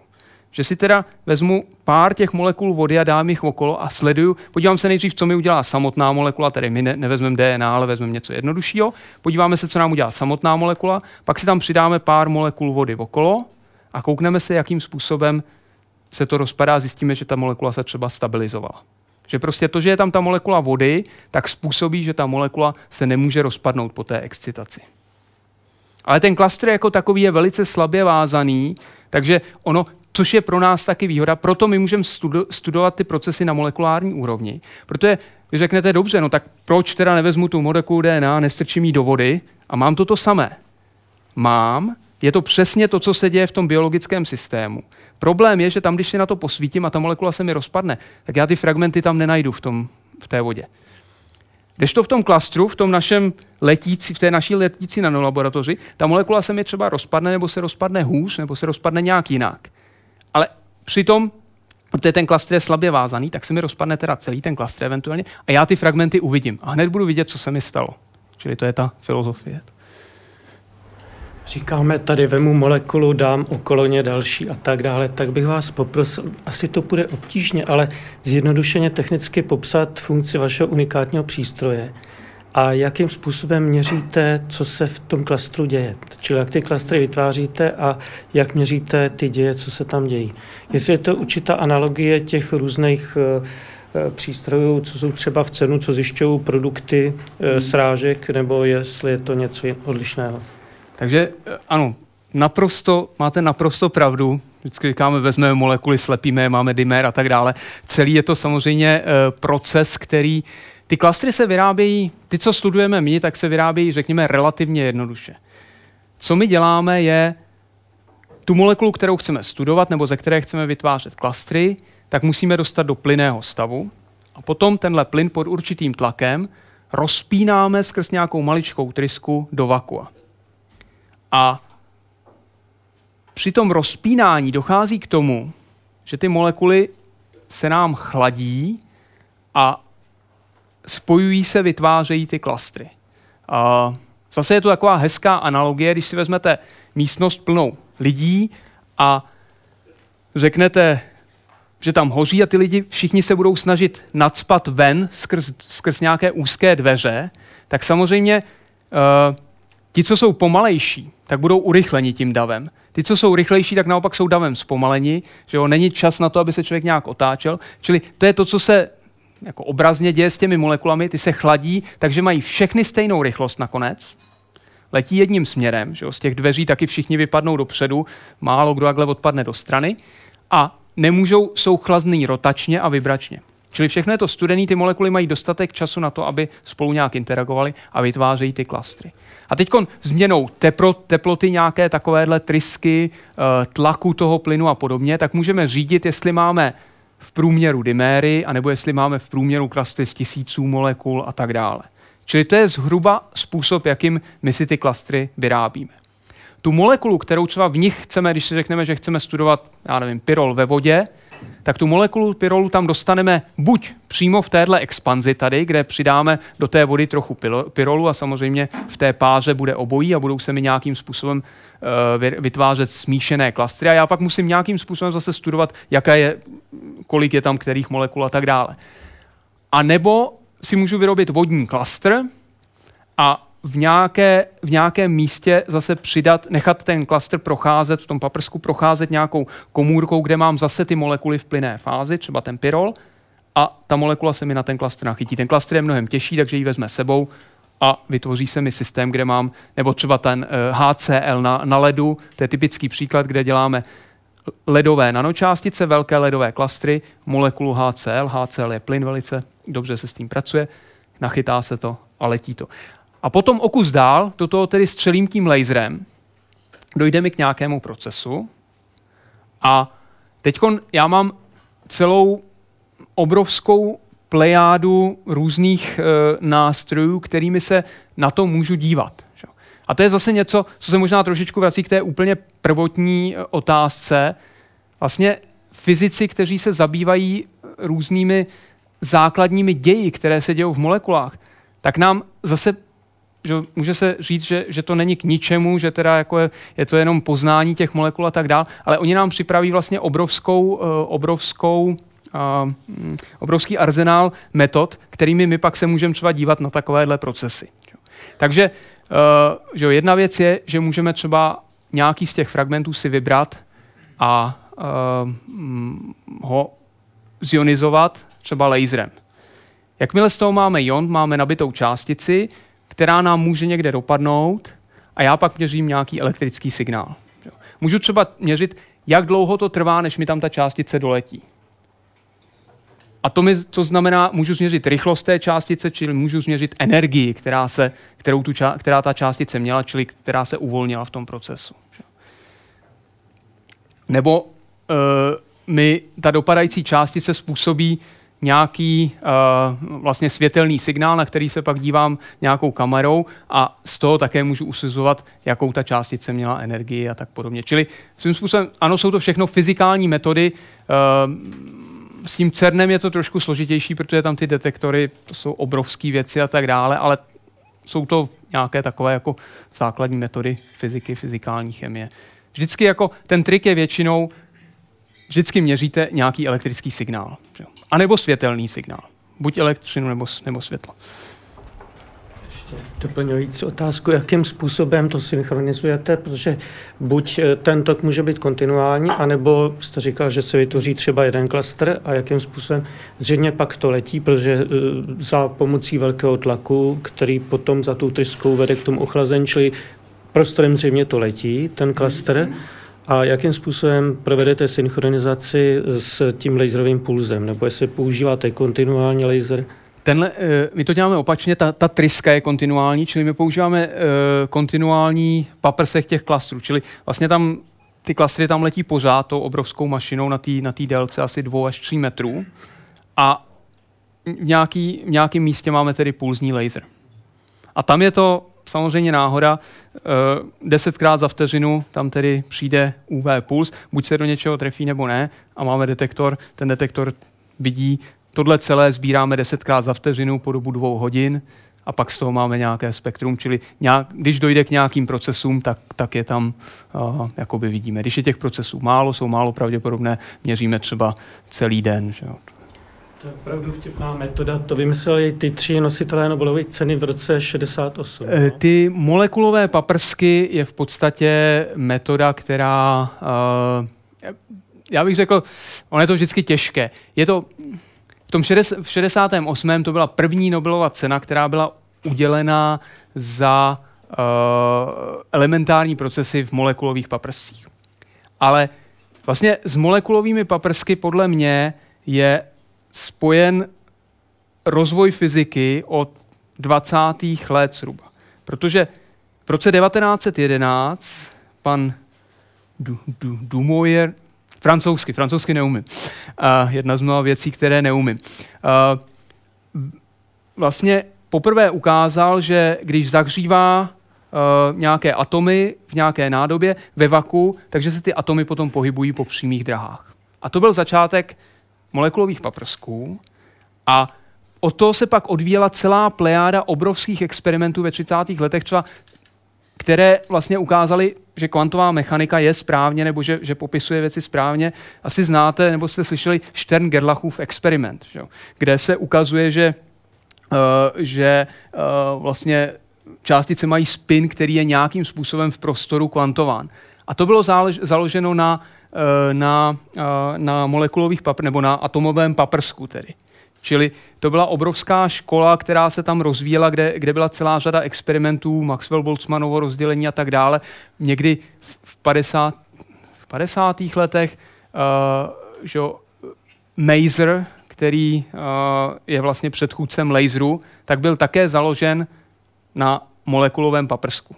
Čili mm, ta, ta Nobelová cena v tom roce 86 byla spíš za tu chemii, která se pomocí těch paprsků. Samozřejmě vždycky takovéhle metody, eh, nebo většinou takovéhle metody, tohle je hodně fyzikální metoda. Čili začali to fyzici v těch 20. letech. A nejdřív se s tím dělala fyzika. A potom někoho napadlo, že by to bylo hrozně fajn využít v té chemii. A to byly právě tedy asi uh, pánové Polány, Lee a, a Herschbach, ale bylo ještě celá řada dalších, kteří samozřejmě dělali ty elementární procesy v těch, v těch molekulových paprscích. Ještě se chci zeptat, zase obecná otázka. Zdali tu, tu zajímavou vědu, teda nebo bádání zastřešuje nějaká nadstavba, anebo jste týmová spolupráce, paž to, co poslouchám, zase jako žena like, si myslím, že bez astro nomů, teda a bez fyziky, bez biologů, bez lékařů a bez tohohle týmu, pokud by nebyl komplexní, by se nemohlo jít tak kupředu. Možná, že je to troufala otázka, že se vás takhle třeba tím dotknu, ale zdá se mi, že pokud tady nebude ta souhra těch všech vědeckých trendu, pak si myslím, že to třeba nebude mít ten, to, to, co by mělo mít. Aby to lidstvu, já pořád sleduju, co to přinese lidem, protože že stejně se nedobádáme žádného konce, jak jsme vznikli, kdo tady je, jestli je Bůh, není Bůh, kde je nekonečno, kde začátek. Jo, čili tohle to zřejmě nejsme schopni odhalit, ale zajímá mě prostě, jak se k tomu přistupuje, protože já to vidím jako, jako souhru vědců, jako jste vy a další, říkám, já to tak jenom cítím, čili já vůbec tomu nerozumím, mě to, mě to spíš děsí, jo, to, co poslouchám, ale dá se mi, že bez toho týmové spolupráce, stýli zdali je tady ta týmová spolupráce a kde to zastřešuje, nebo jestli každý trošku. no, tohle zase možná hodně složitá otázka. No, tak laicky mi říct, ano nebo ne. A... Můžu odpovědět? Já si mezi tím rozmyslím svoji Lékař. odpověď lékař biologický. E, příklad. Nejjednodušší, rychle, laicky pochopíte.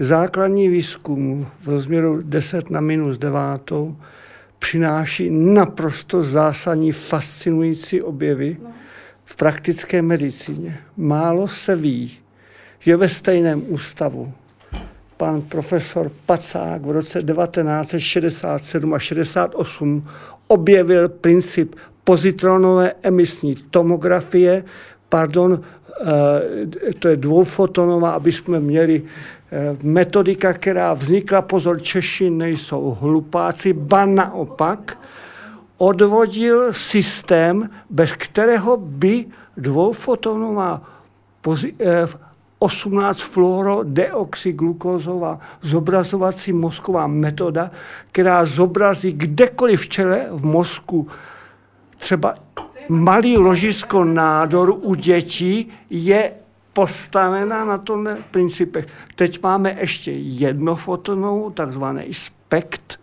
že jo, který samozřejmě dnes už běžně lékaři čtou a teď dávejte pozor, proč jsem tady. Aniž by si uvědomili tyto souvislosti a tyto principy, které nakopli v Davicích v roce 1967 tito fyzikové bez jejich objevu v Belových laboratořích dávno, poněž to je strašně drahý ten výzkum, by američani neudělali tu dvoufotonovou petoch. Že jo? To je samozřejmě jasný příklad, že základní výzkum je naprosto essential, esenciální a nutný a samozřejmě Pan kolega je z pracoviště, když samozřejmě o tom něco ví a já jsem mu chtěl tak trochu vytrhnout praktický klín, teda transpaty. Já jsem eh, se chtěl jenom přimluvit za to, že jsem osobně přesvědčený, že velkou motivací vědy je ukájení zvědavosti a že by se neměla za to stydět. A že se posléze ukáže, že to může být k něčemu k užitku, je dobrý bonus. Čili nechtí tolik tu praktickou, hned praktické úspěchy. Jo. Věřit v to, že tom pár chytrých hlav nadprůměrných nakonec stejně někde se objeví. Já bych, já bych tady možná řekl jednu věc, která s tím velice úzce souvisí, protože to, co mě uh, poslední dobou trošku uh, jako, nebo hodně rozčiluje, uh, Tady se mluví eh, hodně o aplikaci, že o naše o, slavná rada eh, vlády pro vědu a výzkum tedy zavedla aplikace, které se musí propagovat všude. A k tomu já můžu dodat jedině to, že když se budete soustředit na, to, na tu aplikaci, na to, co s tou budete mít zítra, tak eh, může, může člověk něco jako do, eh, dokázat, ale, ale málo kdy se dostane někam daleko, protože aplikaci děláme, svíčku známe a budeme se snažit vyvinout novou svíčku. Ale sebe dokonalejším aplikovaným výzkumem na svíčce nevyrobíte žárovku, protože žárovka je něco úplně jiného, úplně jiný princip.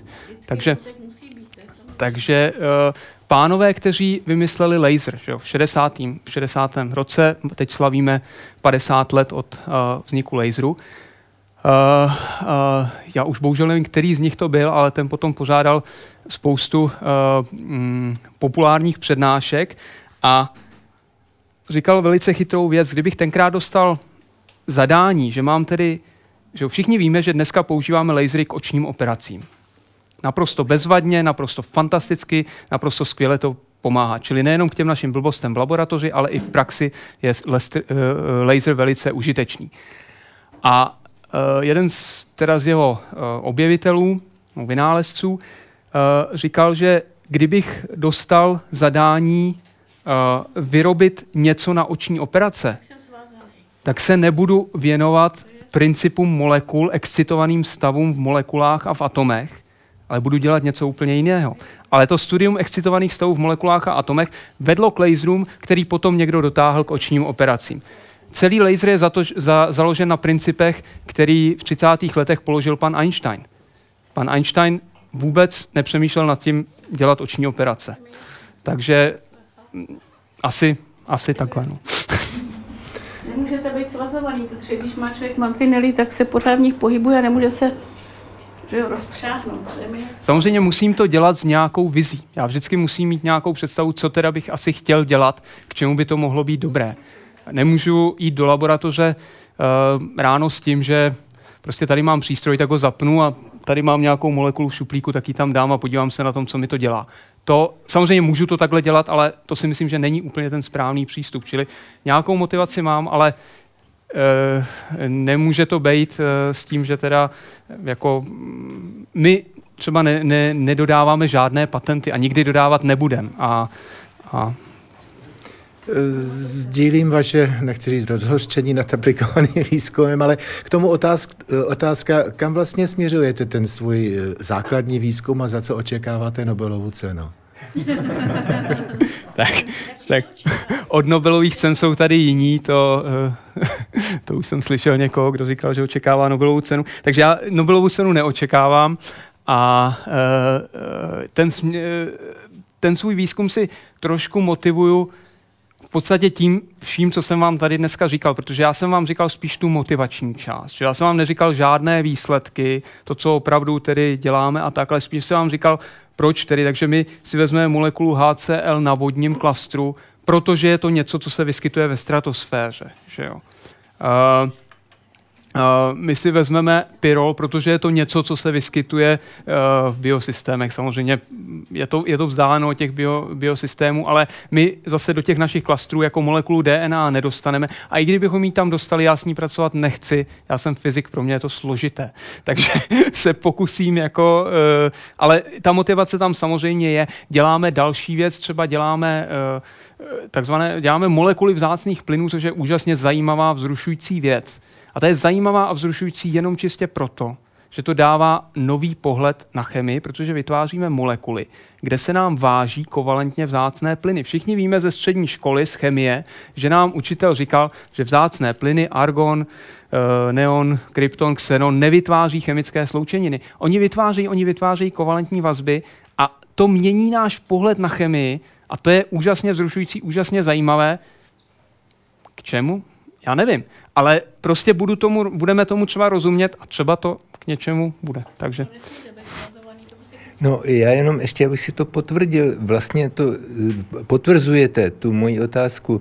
Eh, ta zvědavost, to je vlastně touha porozumět systému. Teď jste to řekl. A teď ta je jako prvořada. A potom to druhořadé je hledání, anebo víra, že to bude k něčemu užitečné. A teďka pro ně jsou všechno drahé, taky samozřejmě chápu, že je třeba přesvědčit ty, kteří budou do toho dávat nějaké prostředky, že to k něčemu užitečné bude, ale přimlouvám se za tu prvotnost toho, že chceme porozumět tomu systému. Já s vámi naprosto souhlasím a to je ten důvod, proč jsem tady, protože já to dělám za vaše peníze, že jo? to se dělá za peníze da- daňových poplatníků, takže uh, proto se vás tady snažím přesvědčit, že to k něčemu je. A jak byste si teda představoval eh, nějaký ideální principy financování vědy? Teď odmyslete tu reálnou situaci, jo? Jak by to teda mělo být? Uh, no, já se obávám, že tohle není otázka na mě. Uh, uh, jsou rozhodně lidé, kteří dělají velice dobrou vědu, kteří jsou špičkoví věci, a kteří k tomu ještě mají informace a orientují se třeba v politické situaci, v ekonomické situaci a ti jsou schopni, si myslím, na takovéhle otázky odpovědět a těm by měl někdo naslouchat. Bohužel teda uh, znám celou řadu z nich a, a nikdo jim nenaslouchá nebo jim naslouchají málo. Uh, já se omlouvám, ale já si uh, uh, netroufám, já prostě nemám, nemám tolik znalostí a, a, a tolik vědomostí, abych uh, mohl navrhovat nějaká schémata financování vědy, ale uh, jako my nemusíme, my, já si myslím, že nejsnažší by bylo nic nevymýšlet, ale rozhlédnout se. Já jsem strávil deset let v Německu a v USA v, celko, v celkem fungujících společnostech, v celkem fungujících uh, laboratořích v, v nějakém vědeckém prostředí, které fungovalo a mm, nevidím jediný důvod, uh, proč by se tady muselo vymýšlet něco úplně z gruntu nového, uh, kromě toho důvodu, že někdo, kdo to bude vymýšlet, samozřejmě, když něco vymýšlí, jak za to dostane zaplaceno. Ale jinak si myslím, že uh, jako něco, něco o specifičnosti české vědy, nebo jako věda není česká, není americká, není německá věda, prostě je mezinárodní, protože já já tady nemám partnera vlastně v, v, v Čechách. My to, co kromě teda teoretiků skupiny Petra Slavíčka, tak všechno diskutujeme na mezinárodních konferencích s lidmi, kteří dělají podobné věci všude možně po světě. Takže uh, prostě ta, ta věda je uh, takže, takže stejně si myslím, že stejným způsobem i, i jako uh, ta, uh, ta, to financování vědy by mohlo fungovat tak třeba jako jinde ve světě. Jako máme jistá specifika, že jo, teď ekonomové a, a, a lidé, kteří se v tom zabývají, tak by mohli říct, třeba jsme poměrně malá země na grantový, na grantový systém. Grantový systém musí asi být, ale v zemi, kde, kde každý zná každého, je objektivita hodnocení hodně subjektivní. a, a, a myslím, že se to třeba neobejde, by se to nemělo obejít bez zahraničních hodnotitelů nebo něco takového. Ale, ale to, už, jako, to už se dostávám do věcí, které asi opravdu hovořím o něčem, co, ne, co neznám. Takže. Jenom malá poznámka k tomu financování základního výzkumu. Já jsem tedy inženýr elektrotechniky, takže z tohohle oboru, z téhle oblasti, velké firmy, ty giganti v tom elektrotechnickém průmyslu, mají laboratoře, kde mají vědci zakázáno zabývat se současnými technologiemi. Jo? A mají jejich povinnost je být deset let vpředu. A přitom výsledky z tohoto výzkumu velice dobře speněží potom v tom aplikovaném výzkumu. Jo? Čili to je možná, co chybí. No, to Všechno zní zajímavé. Já jsem ještě, jsem maličko možná, jestli můžu říct jednu věc, já jsem uh, tak nějak jako furt hájím ten základní výzkum, ale uh, aby to nevyznělo blbě, já nemám vůbec nic proti, nebo naopak jako obdivuji dobrý aplikovaný výzkum, ale jako musí to být dobrý aplikovaný výzkum a nemůže se, nemůže se rozhodnout, že se teda bude dělat jenom aplikovaný výzkum, protože aplikovaný výzkum bez základního výzkumu nemůže, nemůže existovat, podle mě. Takže. Opět teda odpověď do praxe. Eh, pracuji asi 18 let v endokrinologickém ústavu na lokalizaci ložisek štítné žlázy v mapě České republiky. Samozřejmě jednou v životě jsem měl štěstí, že mě pochopil ministr obrany a půjčil nám helikoptéry, poněvadž on má, měl geologické vzdělání, jmenoval se Michal Obkovic, byl tam jenom pět měsíců a rychle odešel, když viděl, co se tam děje. Ale my jsme udělali, to je ta praktická lep, focusing, neboli zaměření předtím udělaných laserových lidarových map. Ten stroj se jmenuje LIDAR 510M, který nám půjčuje jak kdo jiný než Němci.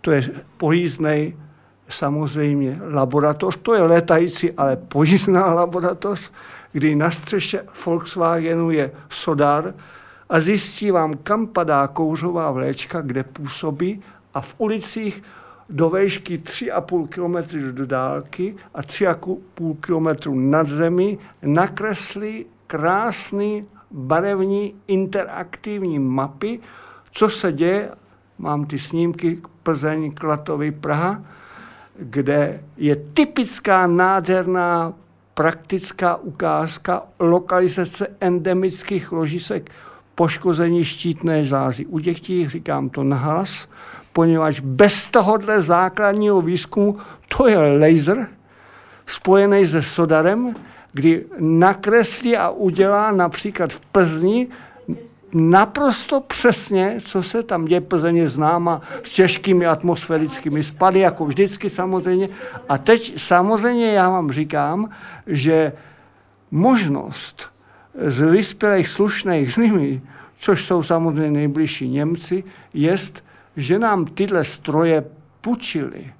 Smutné je, a to teda jako stížnost a základní výzkum a tohle a financování, velmi souvisí a je mi to úzko, respektive mrazí mě v zádech.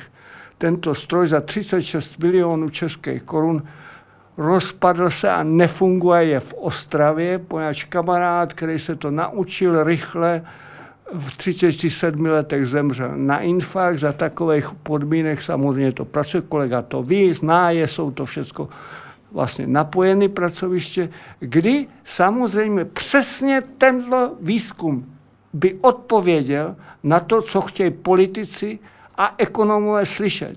To znamená interakce četnosti provozu, v přízemních geoaerosolech její poškození, to všechno my máme v GISových snímkách. To znamená, GIS je samozřejmě družicový snímek a mapa z e, véšky. Jo? To bude z družice, anebo to můžete menší. Ten systém se jmenuje ENMOS. A to všechno my jsme vyzkoušeli a pokud ty snímky dá, mám, tak samozřejmě congratulation těmto lidem. Bez nich to vůbec by nešlo, protože ty Němci moc dobře vědí, proč nám to pustí až my transportujeme tyhle ty aerosoly dálkově do Německa, do Rakouska, oni to dobře vědí, tak jako třeba sírové emise my transportujeme eh, na, do severských zemí a podle izotopového roz, rozložení třeba delta 34, 36 síry, oni přesně vědí, že je to z mostu. Jo? To znamená, že teď já vám chci říct, že jestli se nemailím a takhle si za, za uh, cloním zrak a dívám se dopředu, co přijde, tak vám řeknu jednu věc. Vy si, prosím, kolegyně, vaše otázky vypadají jako primitivní, ale nejsou. Mně se docela... Ne, ne, ne, ne, ne, ne, já jsem nikdy to... Nic jsem neřekl.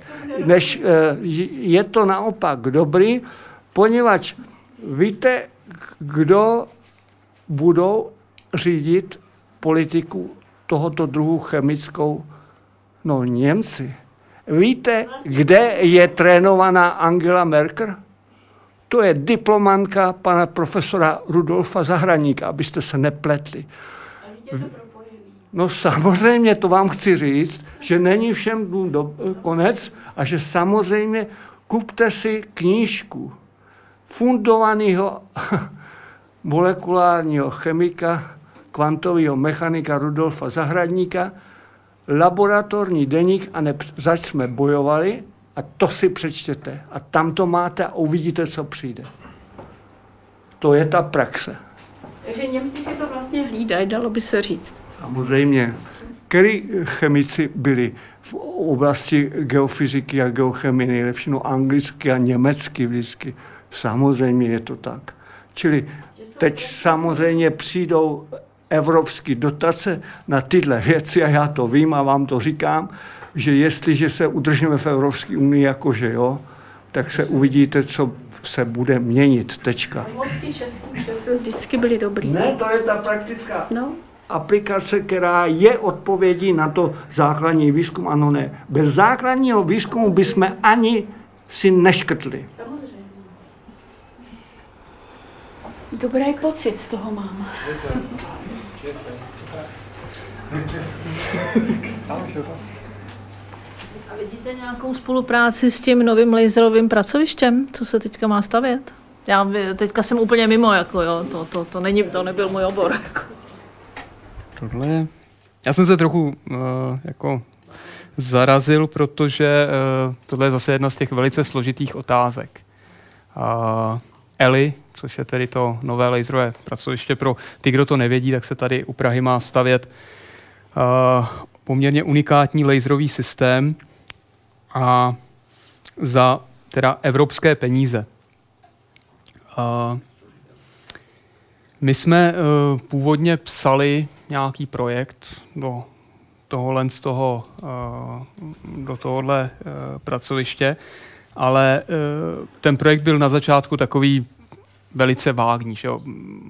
Vzniklo to celé asi před, já nevím, pěti, šesti lety, kdy nás tedy oslovili, protože jako používáme lasery, a já jsem říkal, jo, samozřejmě skvěle, budeme střílet do, do klastrů, uh, do klastrů tímhle s tím laserem, který je unikátní a, a výsledky tím pádem budou unikátní, protože je to unikátní zdroj. Ale uh, mezi tím, tam jde právě o tu motivaci. Že jo? Teď, teď už jde do tuhého, teď se teda začne opravdu stavět a vy musíte vymyslet, co tedy opravdu budete dělat. A já se přiznám, že jsem nenašel žádnou aplikaci toho laserového záření, které tam budou vyrábět, na ty naše klastry, která by mě zajímala, kde bych jako si řekl, to by bylo zajímavý udělat, to bych jako chtěl. Uh, ono je to strašně intenzivní, tam je strašný energie, takže to, co, to všechno, co se s tím klastrem stane, vy z toho vyrobíte vlastně plazma. Všechno zionizujete, všechno věk, což může být úžasně zajímavé, ale to není to, co já chci dělat. Takže a teď se samozřejmě, uh, Eli je jedna z problematických věcí, protože uh, já nevím, jestli je tady někdo třeba ze zastánců Eli nebo z odpůrců Eli, protože to se zdá, že česká vědecká komunita se teď dělí na tyhle dvě uh, poloviny, protože uh, to je samozřejmě jeden z takových těch projektů, který se platí z evropských peněz, ale musí se to doplatit uh, a ten doplatek zase já ty čísla neznám, protože říkám, na takovéhle otázky jsou lidi, kteří tyhle čísla mají v hlavě a kteří jsou zároveň i výbornými vědci který vám řeknou, kolik to všechno bude stát a v podstatě to má trošku potenciál e, podrývat českou vědu, protože ty peníze se od někat musí vzít. Sláva, e, vláda to přislíbí, ale vláda samozřejmě řekne, no tak když jste si to vy, vědci vymysleli, tak si ty peníze vemte, ze, tady máte svůj rozpočet na svoji vědu a teď ty peníze buď půjdou tedy na experimenty tohoto typu a na, na jednotlivé granty, anebo se řekne, no tak dobře, tak jako a ten rozpočet je tak velký, že, uh, že, že to vypadá, že těch peněz tam nepůjde málo. Takže já bych eh, jako nešel do podrobností, protože fakt nemám v hlavě čísla a, a jsou lidé, kteří opravdu vědí a, a jako to, ale uh, takže my jsme vlastně v tuhle chvíli Hlavně z toho důvodu, že tam nevidím teda vědecký potenciál pro nás, nebo něco, co by nás zajímalo. Vědecký potenciál tam je, že to bude unikátní zdroj. Ale to je, to je jiná. A, a druhý je i takový trošku morální hledisko, jestli do něčeho takového jít, protože uh, prostě mm, jako asi, asi to, ne, asi to ne, ne, nemyslím si, že, že, to, že to bude mít jako dobrý, dobrý dopad. Je to, je to unikátní věc, je to, uh, ale uh, já, já se přiznám, že já nemám rád uh, vědu, která se dělá um, já třeba nemám ani moc rád vědu typu CERNu a, a těchhle z těch, prostě jakou tu vědu těch, těch obrovských přístrojů, samozřejmě ten náš přístroj je taky obrovský a, a stojí, stojí spoustu peněz, ale uh, člověk se musí snažit trošičku um, se zamyslet nad tím, dobře, my tedy v základním výzkumu náš výstup je publikace, vědecká publikace, kterou si někdo přečte nebo jaký ne, ale většinou si třeba lidi přečtou, pokud je dobrá a něco nějak na to navazují. Takže to můžeme hodnotit typem vědecká publikace, kolik stála. No. Jestli stála milion, anebo jestli stála 20 milionů. A v těchto z těch velkých uh, věcech teda toho typu Eli je to spíš tak, že uh, těch publikací je třeba dost, ale ty náklady na jednu publikaci jsou, jsou, jsou mnohem, mnohem větší než, než z těch uh, z normálních laboratoří. Takže to je, to je velice osobní, můj velice osobní pohled na věc. Takže my se, my se tohohle z toho účastnit alespoň prvou plánově nebudeme. Oni tam chtějí mít nějakou aparaturu na klasech, protože my jsme z toho teď jako, jakoby vystoupili a já jsem jim přislíbil, že samozřejmě know-how, eh, to, co víme, že jim můžeme nějakým způsobem poskytnout, ale chceme se věnovat tomu, co děláme v naší laboratoři. Já prostě nemám kapacitu sám, ani, ani jako lidé, se, kterým, se kterými pracuji, aby jsme dělali uh, ještě tedy další věci. Já furt, uh, já, možná je to tím, že prostě deset let jsem byl, uh, jsem byl pryč, uh, já furt vědu vidím velice mezinárodně. Já prostě uh, jako dělám svoji vědu tady v Čechách, jsem rád, že ji dělám tady, ten přístroj jsem přivezl sem, taky jsem s ním mohl, mohl v Německu nebo s, nakonec v té Americe, ale uh, jako já dělám většinou s lidma, se kterými mluvím teda jinak než česky. Takže i u nás laboratoři. Teda. Takže prostě mm, ta, ta věda, mm, si myslím, že není prostě česká věda, německá věda a tak. Že prostě věda je mezinárodní. Z hlediska financování, no je pravda, že nějaký stát to financovat musí. No. Hmm.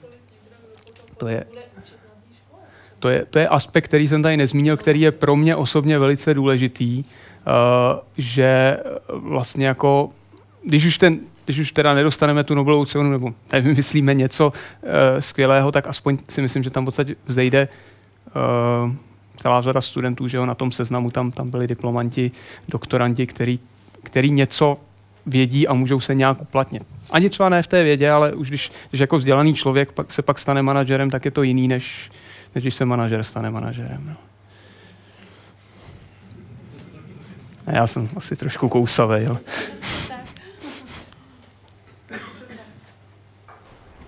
Já se ještě zeptám k vašemu přístroji, na jak dlouhou dobu typujete inovativ, inovativní přínos vašeho přístroje, jo? protože Určitě máte plány, představy jako i na víc let, jako na jak dlouhou dobu myslíte si, že tenhle přístroj bude přínosný a samozřejmě se domnívám, že jeho parametry jdou dále zlepšovat s tím, jak se zlepšují experimentální techniky, zdokonalé přístrojová technika prostě.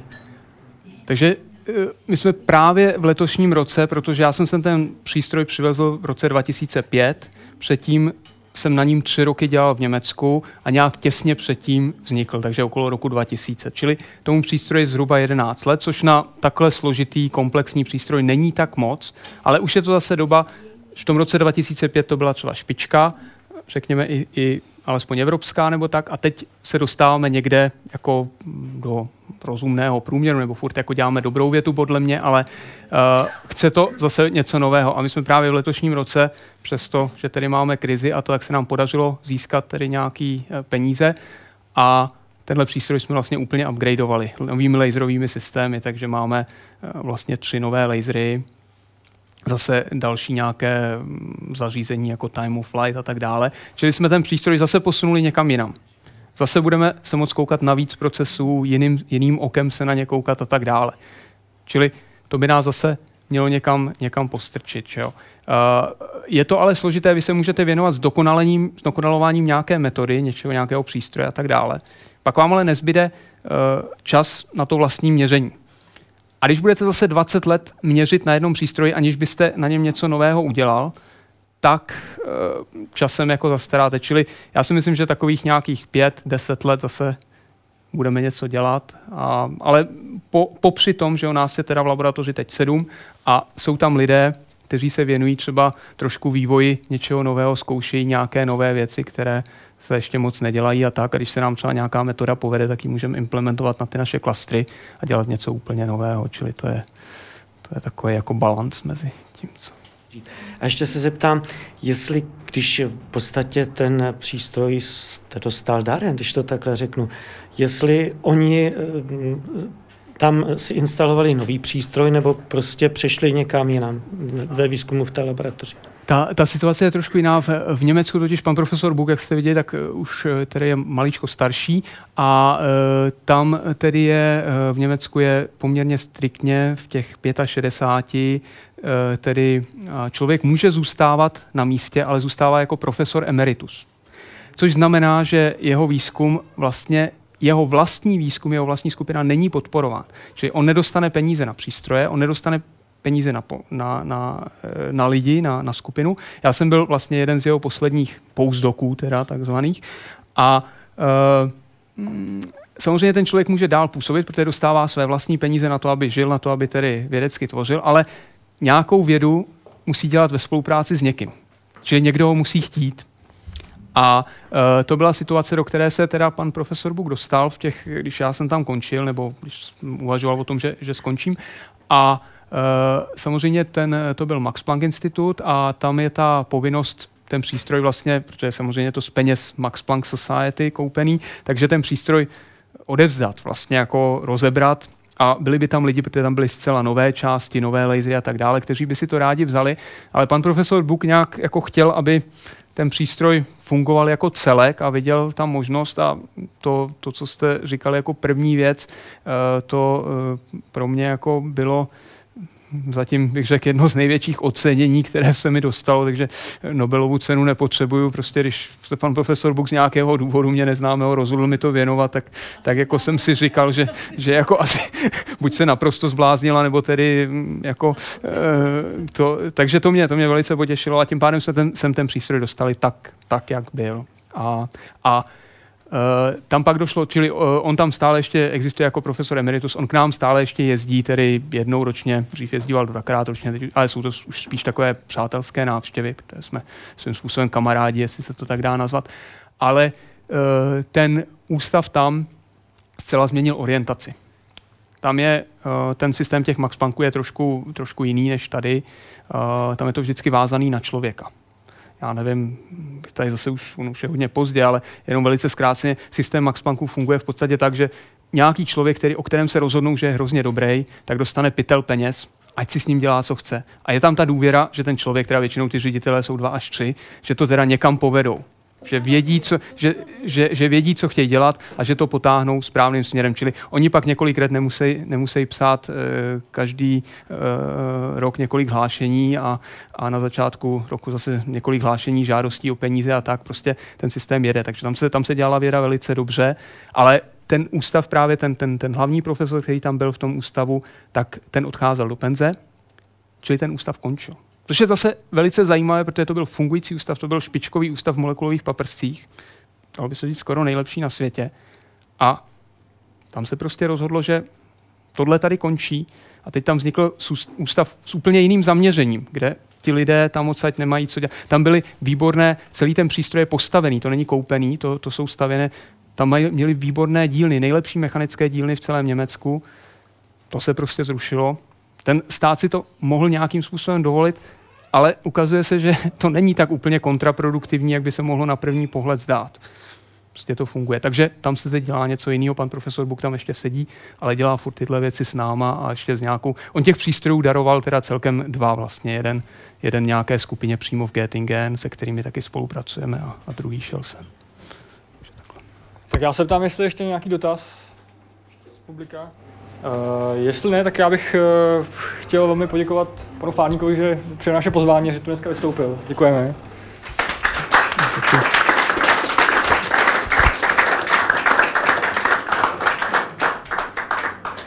Chtěl bych poděkovat i vám, že jste přišli na Science Cafe, že jste se ptali.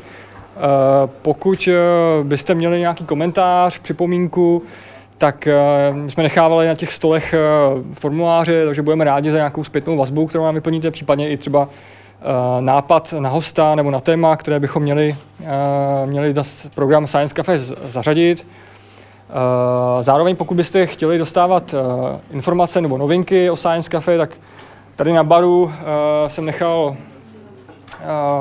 papír, kde můžete vyplnit svoji e-mailovou adresu a my vám budeme zasílat Eh, pravidelné pozvánky a tiskové zprávy, které k každému Science Cafe eh, produkujeme. Zároveň pokud eh, se vám Science Cafe líbilo a chtěl byste nám nějakým způsobem přispět na jeho organizaci, tak je tady nádoba na dobrovolné vstupné. Veškeré informace o Science Cafe, o programu, záznamy, rozhovory, mimo jiné i rozhovor s panem Fárníkem, tak najdete na našich webových stránkách. Ty jsou www.sciencecafe.cz my tam zveřejňujeme program jak těch Science Cafe, která, která se konají v Praze, tak i všech těch Science Cafe, která se konají eh, po celé České republice.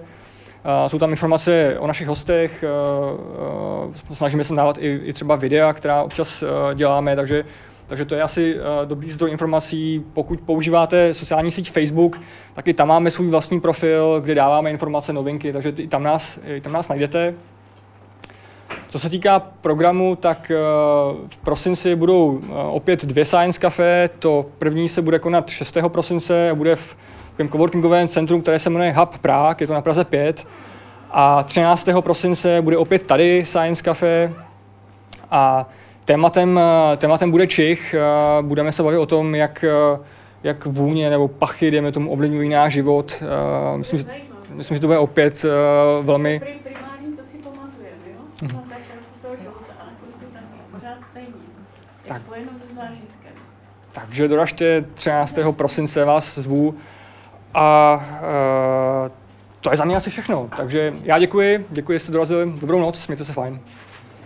Děkuji.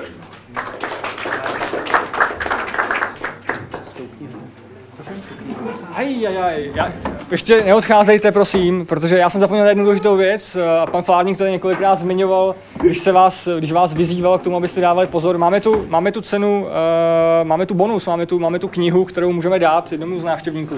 Takže jak to uděláme, pane Flárníku? Máte dotaz? Uh, Já- nebo ho někomu, někomu Já, někomu já nevím, mně přišlo, že tady bylo celá řada, jednak by si to teda zasloužili všichni, že tady vůbec vydrželi, to moje žvanění, ale druhá, k, jako tady bylo spoustu lidí, kteří se ptali. A hm, já ne, nevím nějak. Ta paní byla docela aktivní. tak. Uh, já vám to